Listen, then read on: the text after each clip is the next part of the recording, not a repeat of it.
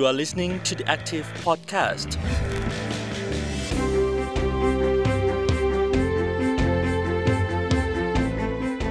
ัสดีครับยินดีต้อนรับคุณผู้ฟังเข้าสู่ The Active Podcast ประจำวันอาทิตย์ที่ 30 เมษายน พุทธศักราช 2566 ครับอยู่กับภูเขาครับวันนี้ในช่วงสิ้นเดือนครับช่วงนี้อากาศก็ค่อนข้างที่จะแปรปรวนครับยังไงก็อย่าลืมรักษาสุขภาพกันด้วยนะครับแต่มีอีกสิ่งหนึ่งครับที่ปรวนแปรไม่แพ้กันฮะนั่นคือบรรยากาศการเมืองไทยก่อนเลือกตั้งใหญ่ในวันที่14พฤษภาคมนี้ครับในปีนี้ครับมีตัวเลขสถิติที่น่าสนใจมากๆครับอ้างอิงจาก Rocket Media Lab ครับปีนี้มีสิทธิ์เลือกตั้งหน้าใหม่ถึง4ล้านคนด้วยกันนะครับหรือคิดเป็นร้อยละ8ของผู้มีสิทธิ์เลือกตั้งทั้งหมดครับผมหรือถ้าหากนับรวมคนเจนซีเข้าไปด้วยเปอร์เซ็นต์ก็จะขยายไปถึงร้อยละ13ของผู้มีสิทธิ์เลือกตั้งทั้งหมดเลยนะฮะด้วยจำนวนสถิติเหล่านี้นะฮะมันสะท้อนให้เห็นนะครับว่าเราเนี่ยจะต้องให้ความสำคัญกับการสร้างนโยบายเพื่อกับคนรุ่นใหม่ที่มากขึ้นเรื่อยๆนะฮะโดยเฉพาะ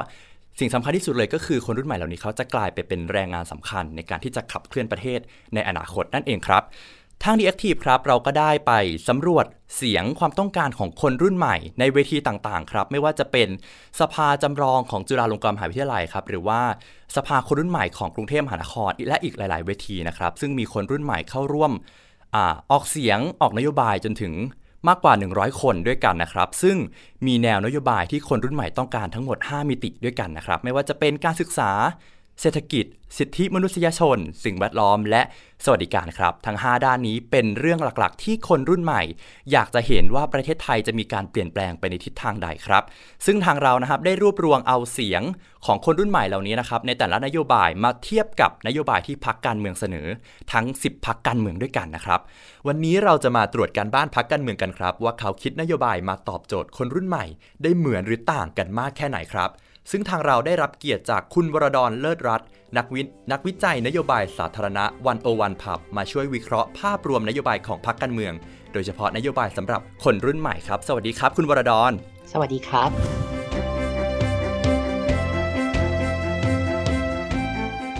ทางคุณวรดรเนี่ยก็ได้ให้เกียรติเราเข้าไปร่วมไปเป็นวิทยากรของเวที Generation เคว้งด้วยใช่ไหมครับอยากให้คุณวรดรลองพูดถึงภาพรวมความเคว้งของคนรุ่นใหม่ครับแล้วก็เขามองเห็นถึงปัญหาใดบ้างในสังคมและเขาคาดหวังถึงสังคมไทยที่จะเปลี่ยนแปลงไปในทิศทางใดบ้างครับอยากให้ช่วยรีเฟล็กให้พวกเราฟังหน่อยครับจริงๆพูดแบบคร่าวๆที่สุดเนาะก็คือชีวิตมันยากขึ้นครับแล้วภาพรวมความเคว้งคนรุ่นใหม่ก็คือชีวิตยากขึ้นนะครับยากขึ้นกว่าใน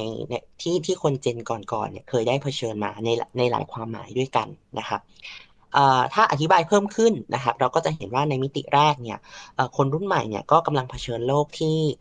ในภาพรวมเนี่ยดูเหมือนจะมีความเป็นอยู่ที่ดีขึ้นนะครับในขณะเดียวกันก็เข้าถึงข้อมูลข่าวสารความรู้ได้มากขึ้นซึ่งมันก็ส่งผลให้พวกเขาเนี่ยสามารถที่จะตั้งเป้าหมายชีวิตหรือว่าฝันได้กว้างไกลแล้วก็หลากหลายเฉพาะตัวมากขึ้นนะครับแต่ในขณะเดียวกันเนี่ยโครงสร้างแล้วก็สถานการณ์ทางเศรษฐกิจการเมืองเนี่ยมันกลับบีบคั้นให้คนรุ่นใหม่จำนวนมากเลยเนี่ยต้องปากกัดตีนถีบนะครับตั้งเงื่อนไขให้พวกเขาเนี่ยสามารถที่จะจริงจังหรือว่าเติมเต็มความฝันได้ยากกว่าคนรุ่นก่อนนะครับจริงๆอย่างเมื่อสักครู่คุณภูเขาเล่าไปเนี่ยว่าผมเพิ่งไปพูดมาเนี่ยก็จะเป็นเรื่องการเข้าถึงที่อยู่อาศัยของคนรุ่นใหม่นะครับอันนี้ก็เป็นตัวอย่างที่ชัดเจนว่าในขณะที่เนี่ยไม่ต้องเทียบไปไกลนะครับเราเทียบย้อนหลังไปแค่8ปีเนี่ย8ปีที่ผ่านมาเนี่ยราคาคอนโดมิเนียมในกรุงเทพมหานครขึ้นมาประมาณ 62% เนาะค่าจ้างเนี่ยแต่ค่าจ้างแรงงานในกรุงเทพมหานครเนี่ยมันลดลงประมาณ 6% อะไรเงี้ยหมายความว่าถ้าเทียบวันนี้กับเมื่อ8ปีที่แล้วเนี่ยคนที่กำลังจะซื้อบ้านในวันนี้เนี่ยซื้อคอนโดมิเนียมในวันนี้เนี่ยสามารถซื้อได้ยากกว่าด้วยระดับรายได้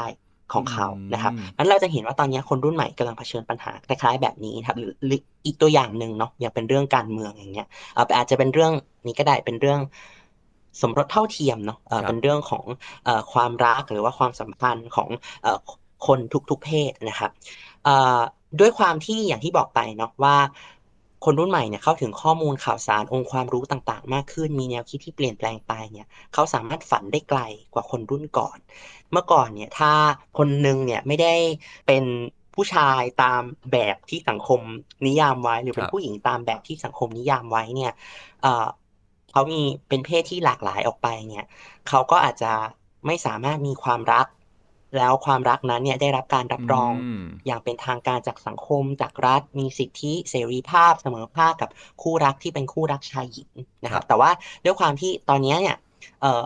เขาสามารถเข้าถึงข้อมูลข่าวสารใหม่ๆความรู้อะไรใหม่ๆเนี่ยความคิดเนี่ยเปลี่ยนแปลงไปเขาฝันไกลขึ้นเขาเชื่อว่าตอนนี้เนี่ยสิ่งเหล่านี้เนี่ยมันควรเป็นสิทธิ์ของพวกเขาแล้วเขามันเป็นเป้าหมายที่เขาเนี่ยอยากให้เกิดขึ้นจริงอะไรเงี้ยแต่ในขณะเดียวกันโครงสร้างทางการเมืองเนี่ยมันก็อาจจะไม่เปิดโอกาสให้เขาสามารถเติมเต็มความฝันนี้เนี่ยได้มากเท่าไหร่นักนะครับอันนี้ก็คือด้านหนึ่งเนาะก็คือคนรุ่นใหม่เนี่ยอาจจะฝันได้ไกลขึ้นแต่ว่าข้อจำกัดต่างๆมันทำให้เขาเติมเต็มฝันได้ยากขึ้นนะครับอันนี้ก็เป็นปัจจัยหนึ่งที่ก่อให้เกิดปัญหาที่คนรุ่นใหม่จะรู้สึกเคว้งนะครับอีกปัจจัยหนึ่งที่ควบคู่กันเนี่ยก็คือว่าคนรุ่นใหม่เนี่ยกำลังเผชิญโลกที่เปราะบางผันผวนแล้วก็เปลี่ยนแปลงรวดเร็วยิ่งขึ้นกว่าคนรุ่นก่อนนะครับเรายกตัวอย่างเลยเนี่ยเช่นอย่างเรื่องการศึกษาหรือว่าทักษะต่างๆเนี่ยนะครับทุกวันนี้เนี่ยทักษะต่างๆเนี่ยเปลี่ยนไปเร็วมากนะครับเมื่อก่อนเนี่ยสมมติย้อนไป 10-20 ปีก่อนเนี่ยสิ่งที่เรียนในโรงเรียนหรือเรียนในมหาวิทยาลัยเนี่ยมันอาจจะทักษะที่เราเรียนมาอาจจะใช้ได้ต่อไปอีกหลาย10ปีนะครับแล้วก็การพัฒนาเนี่ยก็จะเป็นการพัฒนาต่อยอดจากทักษะเดิมที่เราเรียนรู้มานะครับแล้วก็ค่อยๆไต่ขั้นขึ้นไปอะไรเงี้ยแต่ทุกวันนี้เนี่ยทักษะที่เราเรียนรู้เนี่ยมันหมดอายุเร็วมากโลกมันเปลี่ยนเร็วมากนะครับอันนี้เป็นสถานการณ์หนึ่งที่คนรุ่นใหม่ต้องเจอนะครับหรือว่าในเรื่องการทำงานเนี่ยที่เราเห็นว่าความก้าวหน้าทางเทคโนโลยีเนี่ยมันอาจจะเข้ามาทดแทนแรงงานรุ่นใหม่เนี่ยมากขึ้นเรื่อยๆนะครับมันมีงานศึกษาของทางสถาบันวิจัยเศรษฐกิจป่วยอึ้งภากรนะครับที่เคยพบว่าความก้าวหน้าทางเทคโนโลยีใหม่ๆเนี่ยอาจจะทำให้ตำแหน่งงานในปัจจุบันมากถึง1ใน3เนี่ยหายไปจากประเทศไทยในเร็วๆนี้นะครับอันเนี้ยตอนนี้เนี่ยคนรุ่นใหม่อยู่ในโลกแบบนี้ครับมันเหมือนเป็นโลกที่เขาต้องยืนอยู่สุดขอบหน้าผาตลอดเวลาอาจจะร่วงหล่นลงไปจากหน้าผาเมื่อไหร่ก็ได้นะครับแต่ในขณะเดียวกันเนี่ยสวัสดิการเนาะที่มันอาจจะสามารถเป็นหลักประกันความเป็นอยู่และคุณภาพชีวิตตามสิทธิที่เขาพึงมีแล้วก็สมศักดิ์ศรีในฐานะมนุษย์เนี่ยมันกับไม่ได้รับการพัฒนาเพียงพอที่จะตอบสนองต่อความเสี่ยงของโลกที่เปราะบางและผันผวนมากขึ้นนี้นะครับมันเหมือนกับว่าเรายืนอยู่สุดขอบหน้าผาแล้วอาจจะร่วงหล่นลงไปเมื่อไหร่ก็ได้เนี่ยถ้าเกิดว่ามันมีตาข่ายบางอย่างเนาะที่รองรับเราอยู่ด้านล่างเนี่ยไม่ให้เราตกลงไปสูงนักหรือว่าตกลงมาแล้วเจ็บแล้วก็ตารางนั้นตะข่ายนั้นเนี่ยมันอาจจะยังสามารถเด้งเราเนี่ยเหมือนกลับไปสู่จุดเดิมได้เนี่ยมันก็อาจจะทำให้เรารู้สึกไม่เคว้งเท่าไหร่อะไรเงี้ยนะครับแต่ว่าด้วยความที่ว่าตะข่ายนี้เนี่ยมันได้รับการพัฒนาเนี่ยไม่เพียงพอนะครับแน่นอนว่ามันดีขึ้นกว่าคนเจนก่อนถ้าเราดูสวัสดิการไม่ว่าจะเป็นสาธารณสุขการศึกษาหรือว่าที่เป็นเงินโอนทางสังคมต่างๆเนี่ยมันเพิ่มจากหลายสิบปีก่อนแน่ละแต่ว่ามันยังได้รับการพัฒนาที่ไม่เพียงพอต่อความเสี่ยงที่มากขึ้นจริงๆนะครับปัจจัย2อย่างนี้นะครับที่พูดควบคู่กันเนี่ยสุดท้ายมันก็ทำให้คนรุ่นใหม่เนี่ยอยู่ในสภาวะที่ไม่มั่นคงแล้วก็อยู่ในสภาวะที่อย่างที่ทาง The Active เรียกว่าเป็น Generation เคว้งนะครับไม่สามารถที่จะฝันอะไรได้อย่างจริงจังไม่สามารถเติมเต็มความฝันนั้นได้ใช้ชีวิตอยู่ในความผันผวนไม่มั่นคงตลอดเวลานะครับซึ่งมันก็จะส่งผลกระทบต่อชีวิตเขาในหลายๆด้านตามมาครับครับโหฟังแล้วเคว้งจริงๆเลยนะฮะ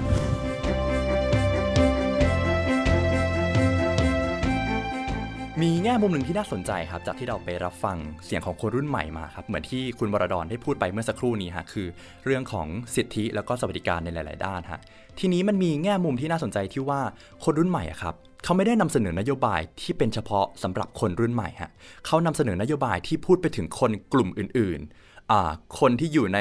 กลุ่มที่มีความหลากหลายทางเพศกลุ่มชาติพันธุ์รวมถึงผู้พิการและก็ผู้สูงวัยด้วยที่อาจจะอยู่กันคนละเจเนอเรชันกับเขาอะไรที่ทำให้คนรุ่นใหม่ฮะที่เขาหันมามองคนกลุ่มอื่นๆที่นอกเหนือไปจากคนพวกกลุ่มพวกเขามากขึ้นนะครับอะไรที่เป็นปัจจัยเร่งที่ทำให้เขามองถึงสังคมในภาพกว้างขึ้นนะฮะจริงๆคนรุ่นใหม่เนี่ยครับจากงานวิจัยที่ทางผมทำเองอยู่ที่101 Pubเนี่ยเราพบว่าคนรุ่นใหม่เนี่ยให้ความสำคัญกับความเสมอภาคนะครับแล้วก็เสรีภาพมากขึ้นนะครับแล้วก็รวมถึงไม่ใช่คนที่บางคนจะชอบพูดว่าคนรุ่นใหม่เนี่ยมันเห็นแก่ตัวนะมองเห็นแต่ตัวเองอะไรเงี้ยแต่จริงๆแล้วคนรุ่นใหม่เนี่ยให้ความสำคัญกับคนรอบข้างแล้วก็สังคมเนี่ย มากเลยทีเดียวนะครับเพียงแต่ว่าอาจจะเป็นในลักษณะที่แตกต่างจากคนรุ่นก่อนนะครับพอเขาให้ความสำคัญกับสังคมรอบข้างแล้วเนี่ยแล้วก็ให้ความสำคัญกับเรื่องความเสมอภาคแล้วเนี่ยข้อห่วงกังวลเนาะในประเด็นเรื่องของคนชายขอบต่างๆไม่ว่าจะเป็นผู้พิการคนกลุ่มชาติพันธุ์หรือว่าคนในบางเพศสภาพที่อาจจะเป็นคนชายขอบเนี่ยเขาก็จะให้ความสำคัญกับเรื่องเหล่านี้เนี่ยมากขึ้นไปโดยปริยายนะคะอันนี้ก็เป็นจุดหนึ่งอีกจุดหนึ่งที่ปฏิเสธไม่ได้เลยเนี่ยก็คือว่าในบรรดากลุ่มคนที่อาจจะมีความสัมพันธ์กับเขาก็คือเหมือนเป็นคน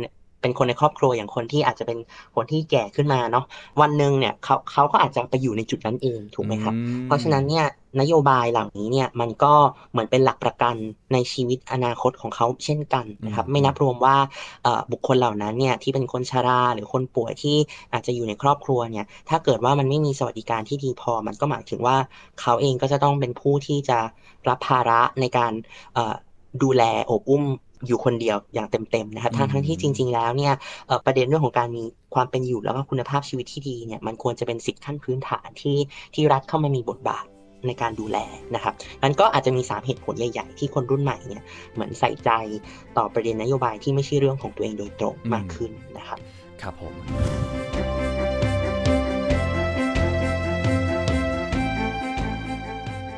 ทีนี้เรามาเจาะภาพของแต่ละนโยบายที่คนรุ่นใหม่เสนอกันดีไหมฮะในแต่ละมิติที่เขาพูดกันนะฮะไม่ว่าจะเป็นการศึกษาสิทธิมนุษยชนสิ่งแวดล้อมสวัสดิการรวมถึงเรื่องของ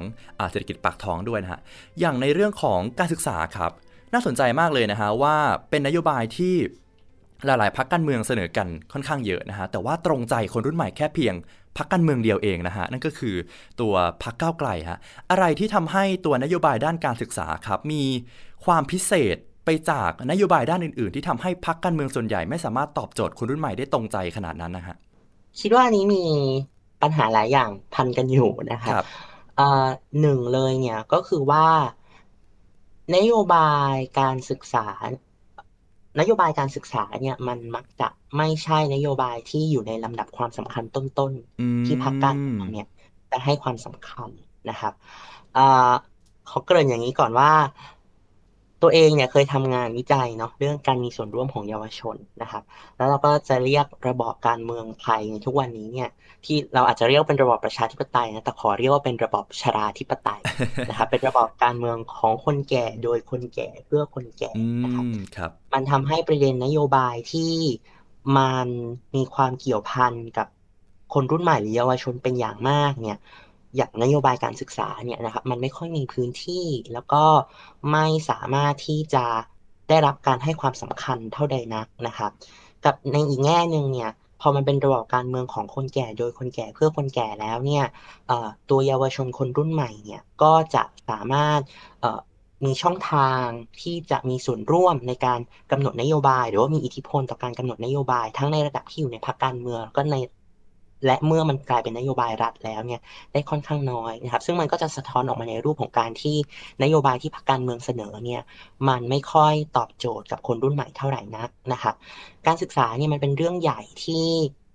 คนที่ยังอยู่ในระบบการศึกษาหรือเพิ่งจบมาไม่นานกับคนที่จบมานานๆแล้วเนี่ยซึ่งอาจจะเป็นคนที่มีบทบาทในการกำหนดนโยบายเป็นหลักในภายใต้ระบอบชราธิปไตยเนี่ยมีมุมมองที่ต่างกันมากนะครับอันเนี้ยมันก็เลยนำมาสู่สภาพแบบนี้แหละว่าในขณะที่ตัวคนรุ่นใหม่เนี่ยอาจจะมองเห็นปัญหาหลายๆอย่างเช่นการละเมิดสิทธิในโรงเรียนเนาะการที่วิชาเรียนต่างๆมันไม่ตอบโจทย์เขาเพราะว่ามันถูกกำหนดมาจากส่วนกลางโดยที่ไม่ได้มองถึงความต้องการเฉพาะของในแต่ละท้องถิ่นหรือในแต่ละ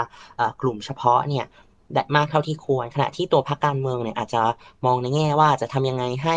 การศึกษามันเหมือนเป็นโรงงานปั๊มคนเนาะออกมาแล้วรันให้เศรษฐกิจมันโตได้ดีขึ้นอะไรเงี้ยแบบพอมันมีมุมมองที่ต่างกันระหว่างคนที่เนี่ยเป็นคนรุ่นใหม่กั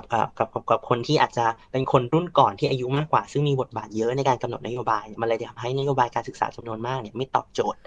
เยาวชนและคนรุ่นใหม่มากเท่าที่ควรครับแต่ในอีกด้านหนึ่งฮะนอกเหนือไปจากนโยบายการศึกษาครับตรงกันข้ามฮะนโยบายเศรษฐกิจและปากท้องทุกพรรคการเมืองเนี่ยค่อนข้างจะเห็นตรงกันกับคนรุ่นใหม่เลยนะครับ แมทช์กันหมดเลยไม่ว่าจะพรรคไหนไม่ว่าจะเป็นฝ่ายเสรีนิยมหรืออนุรักษ์นิยมก็ออกแบบนโยบายมาค่อนข้างตรงใจกับคนรุ่นใหม่แต่ว่าในเรื่องรายละเอียดนี่อาจจะแตกต่างกันไปฮะแปลว่าคนรุ่นใหม่เนี่ยก็มองปัญหาปากท้องคล้ายๆกับคนในเจเนอเรชันอื่นถูกไหมฮะหรือว่ามีมิติที่มันพิเศษแตกต่างจากคนรุ่นอื่นยังไงบ้างไหมครับแน่นอนนะครับว่าตอนนี้เนี่ยคนรุ่นใหม่เองก็เผชิญปัญหาความยากจนความเหลื่อมล้ำเนี่ยไม่ต่างจากคนรุ่นอื่นๆนะครับเอาจริงๆแล้วเนี่ยคนรุ่นใหม่ส่วนใหญ่เนี่ยกระจุกตัวอยู่ในครัวเรือนยากจนเนี่ยมากกว่าครัวเรือนที่มั่งคั่งด้วยซ้ำไปนะครับก็คือเราจะพบว่าในครัวเรือนที่มีรายได้น้อยเนี่ยมีอัตราการมีลูกเนี่ยมากกว่าครัวเรือนที่มีรายได้สูงนั้นทำให้คนรุ่นใหม่เนี่ยก็จะกระจุกตัวอยู่ในครัวเรือนรายได้น้อยมากกว่าอยู่แล้วนะครับตัวเขาเองเนี่ยเขาก็ experience ต้องเผชิญกับปัญหาเหล่านี้อยู่แล้วนะครับถามว่ามันมีความต่างไหมระหว่างคนรุ่นใหม่กับคนรุ่นก่อนนะครับในรายละเอียดแน่นอนว่าอยากมีชีวิตที่ดีขึ้นเหมือนกันอยากมีรายได้เพิ่มขึ้นลดรายจ่ายนะครับมีสวัสดิการที่ดีขึ้นคล้ายๆกันแต่ว่าหลายอย่างก็อาจจะต่างกันนะครับเช่นในเรื่องงานอย่างเงี้ยก็ไม่ได้หมายความว่างานในแบบที่คนรุ่นใหม่ใฝ่ฝันถึงกับคนรุ่นก่อนใฝ่ฝันถึงเนี่ยมันจะเหมือนกันถูกไหมครับครับเช่นเราอาจจะเห็นว่าบางพรรคเนี่ยอาจจะให้ความสำคัญกับนโยบายในการยกระดับรายได้เกษตรกรเนาะในฐานะที่เป็นนโยบายเศรษฐกิจอย่างหนึ่งนะครับถามว่านโยบายเหล่านี้เนี่ยสำหรับคนรุ่นใหม่เนี่ยทุกวันนี้เนี่ยเรามีเด็กและเยาวชนอายุไม่เกิน25ปีเนี่ยประมาณครึ่งนึงนะครับอยู่ในครัวเรือนเกษตรกรนั้นเนี่ยถ้ามันสามารถยกระดับคุณภาพชีวิตของเกษตรกรได้เนี่ยมันก็สามารถยกระดับคุณภาพชีวิตของพวกเขาเองได้เหมือนกันนะครับเพราะว่าเขาก็จะได้รายได้ที่ดีขึ้นจากครอบครัวไปด้วยนะครับก็จะได้รับผลประโยชน์ตรงนั้นไปด้วยแต่ถามว่าในระยะยาวตลอดชีวิตของเขาเนี่ยถ้ามันไม่มีข้อจำกัดอื่นๆที่ตีกรอบความฝันเขาอยู่เนี่ยเขาจะอยากเป็นเกษตรกรไหมอะไรอย่างเงี้ยนะครับแบบว่าหรือเขาอยากจะทำอย่างอื่นถ้ามันมีโอกาสเอื้ออำนวยนะครับอันนี้นโยบายบางส่วนที่อาจจะเน้นเรื่องสวัสดิการเกษตรกรเนี่ยมันก็ไม่ได้หมายความว่ามันจะตอบโจทย์คนรุ่นใหม่ในเชิงการเติมความฝันระยะยาวของเขาเนี่ยได้มากขนาดนั้นนะครับงั้นถ้าดูตอนนี้เนี่ยดูผิวเผินเนี่ยมันก็ดูจะไปในทางเดียวกันเพราะว่าอย่างที่บอกว่าคนรุ่นใหม่ก็เป็นส่วนอยู่ในครอบครัวของคนรุ่นก่อนเนาะซึ่งรายได้คนรุ่นก่อนมันก็ส่งผลกระทบต่อชีวิตเขาโดยตรงอยู่แล้วแต่ว่าถ้ามองในแง่ว่าเติมความฝันของเขาเองในระยะยาวเนี่ยคิดว่าความฝันในเชิงการเติบโตในเรื่องการทำงานหรือรายได้เนี่ยว่าอยากทำงานแบบไหนสไตล์การทำงานเป็นยังไงคนรุ่นก่อนอาจจะอยากทำงานถ้าเป็นออฟฟิศเนี่ยก็อาจจะอยากทำงานในที่ที่มั่นคงทำได้จนเกษียณแต่คนรุ่นใหม่อาจจะไม่ได้มองแบบนั้นอะไรเงี้ยนะครับมันมีความแตกต่างกันในรายละเอียดอยู่แล้วนะครับครับเหมือนที่คุณวรดรได้พูดไปใช่ไหมฮะว่าคนรุ่นใหม่ในฝันอยากที่จะฝันไกลแต่ว่าเขายังไม่มีตัวเบาะหรือว่าตะข่ายที่เอาไว้รองเขาเมื่อเขาอาจจะทดลองทำอะไรใหม่ๆและอาจจะไม่ได้ไปตามถึงที่ฝันนั้นแต่ว่าตัวรัฐไทยอาจจะยังไม่ได้มีโครงสร้างที่จะมารองรับพวกเขาเหล่านี้มากนักถูกไหมฮะซึ่งในแง่นี้ก็คือรัฐสวัสดิการถูกต้องไหมครับครับ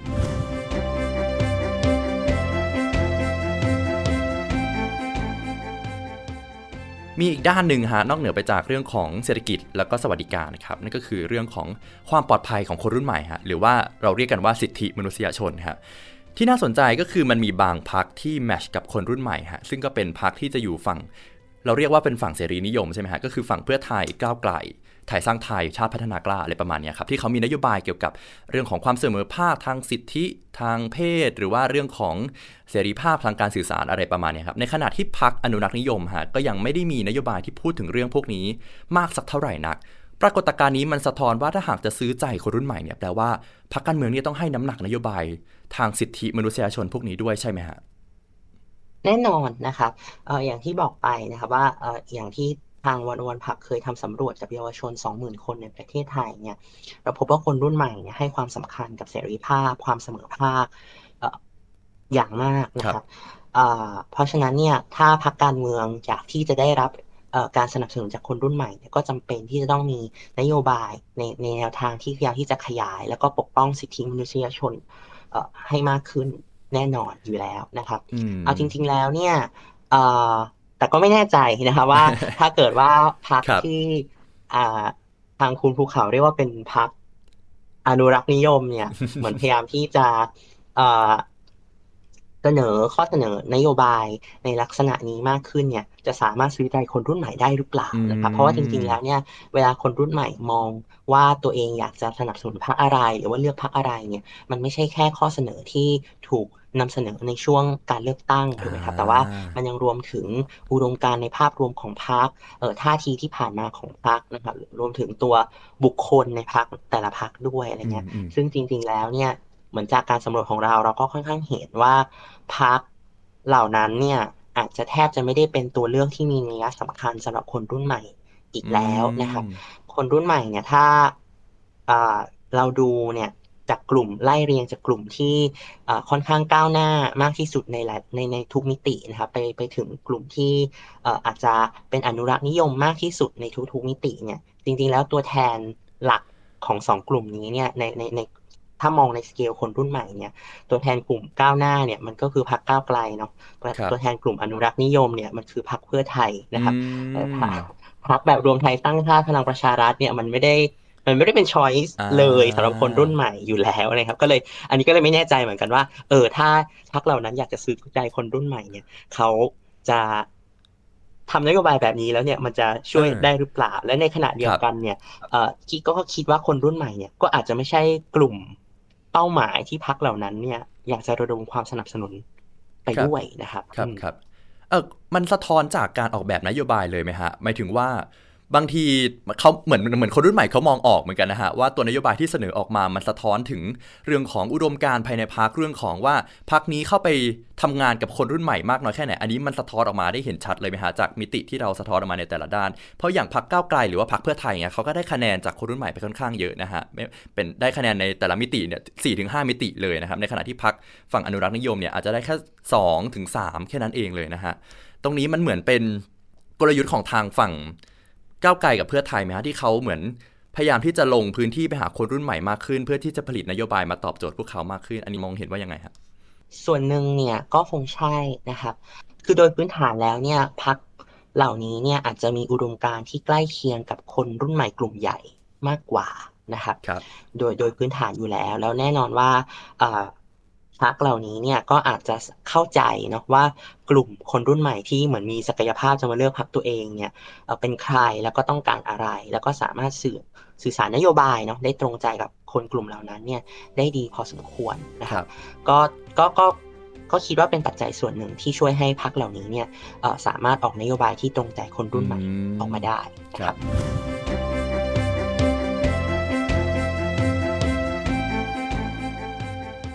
เท่าที่ฟังมาจากที่ได้พูดคุยกับคุณวรดรฮะมันเหมือนมีคีย์เวิร์ดนึงที่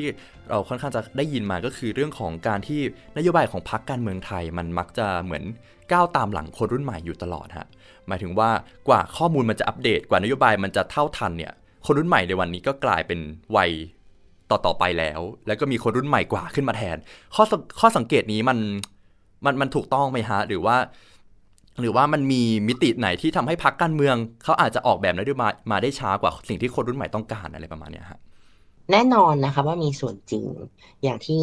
พูดไปแล้วแหละว่าระบอบการเมืองไทยเนี่ยมันเป็นระบอบการเมืองที่ไม่ได้เปิดโอกาสให้คนรุ่นใหม่หรือว่าเยาวชนเนี่ยมีส่วนร่วมแล้วก็มีอิทธิพลต่อการกำหนดนโยบายเนี่ยมากเท่าที่ควรเมื่อเป็นแบบนั้นแล้วเนี่ยนโยบายที่ออกมาเนี่ยมันก็ย่อมไม่สามารถที่จะตอบสนองต่อปัญหาแล้วก็ความต้องการของคนรุ่นใหม่เนี่ยได้ดีนักนะครับ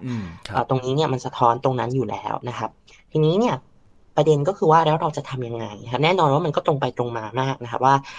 ถ้าเราอยากที่จะมีนโยบายที่มันสามารถที่จะตอบโจทย์คนรุ่นใหม่ได้มากขึ้นเนี่ยการรับฟังนะครับแล้วก็การเปิดโอกาสให้คนรุ่นใหม่เข้ามามีส่วนร่วมในกระบวนการนโยบายอย่างมีความหมายเนี่ยก็ถือเป็นมาตรการที่สำคัญมากนะครับที่จะทำให้เรื่องนี้เนี่ยประสบความสำเร็จนะครับต้องไม่ลืมด้วยว่าคนรุ่นใหม่เนี่ยก็จะเป็นคนที่เหมือนเป็นผู้ใหญ่ในอนาคตนะครับเพราะฉะนั้นเนี่ยถ้าเราสามารถที่จะตอบสนองความต้องการของคนรุ่นใหม่ให้พวกเขาเนี่ยสามารถที่จะเติบโตแล้วก็เติมเต็มความฝันของตัวเองได้อย่างเต็มที่และดีที่สุดเนี่ยมันก็ย่อมส่งผลกระทบต่อประเทศแล้วก็สังคมโดยองค์รวมอยู่แล้วด้วยนะครับ ครับครับผมก็นี่ก็เป็นอีกหนึ่งบทวิเคราะห์ที่สะท้อนเสียงจากกลุ่มคนรุ่นใหม่ครับผู้ที่กลายจะเป็นกำลังสำคัญในการขับเคลื่อนประเทศในอีกไม่กี่ปีข้างหน้าครับผมก็อย่างที่คุณวรดรได้พูดไปนะครับว่าการพัฒนามนุษย์ไม่อาจที่จะทำได้แค่เพียงชั่วข้ามคืนนะฮะแต่ต้องอาศัยการลงทุนจากภาครัฐที่เท่าเทียมและก็มีคุณภาพไปพร้อมๆกันนะครับเพื่อที่คนรุ่นใหม่จะมีศักยภาพเพียงพอในการเผชิญหน้ากับความท้าทายใหม่ๆอุปสรรคใหม่ๆจากโลกอนาคตได้ครับยังไงวันนี้ก็ขอขอบคุณคุณวรดรมากเลยนะครับครับสวัสดีครับขอบคุณครับขอบคุณมากค่ะขอบคุณมากนะครับสวัสดีครับแล้วพบกันใหม่ในสัปดาห์หน้ากับ The Active Podcast และช่องทางอื่นๆที่สามารถรับฟังได้สำหรับวันนี้สวัสดีครับ You are listening to The Active Podcast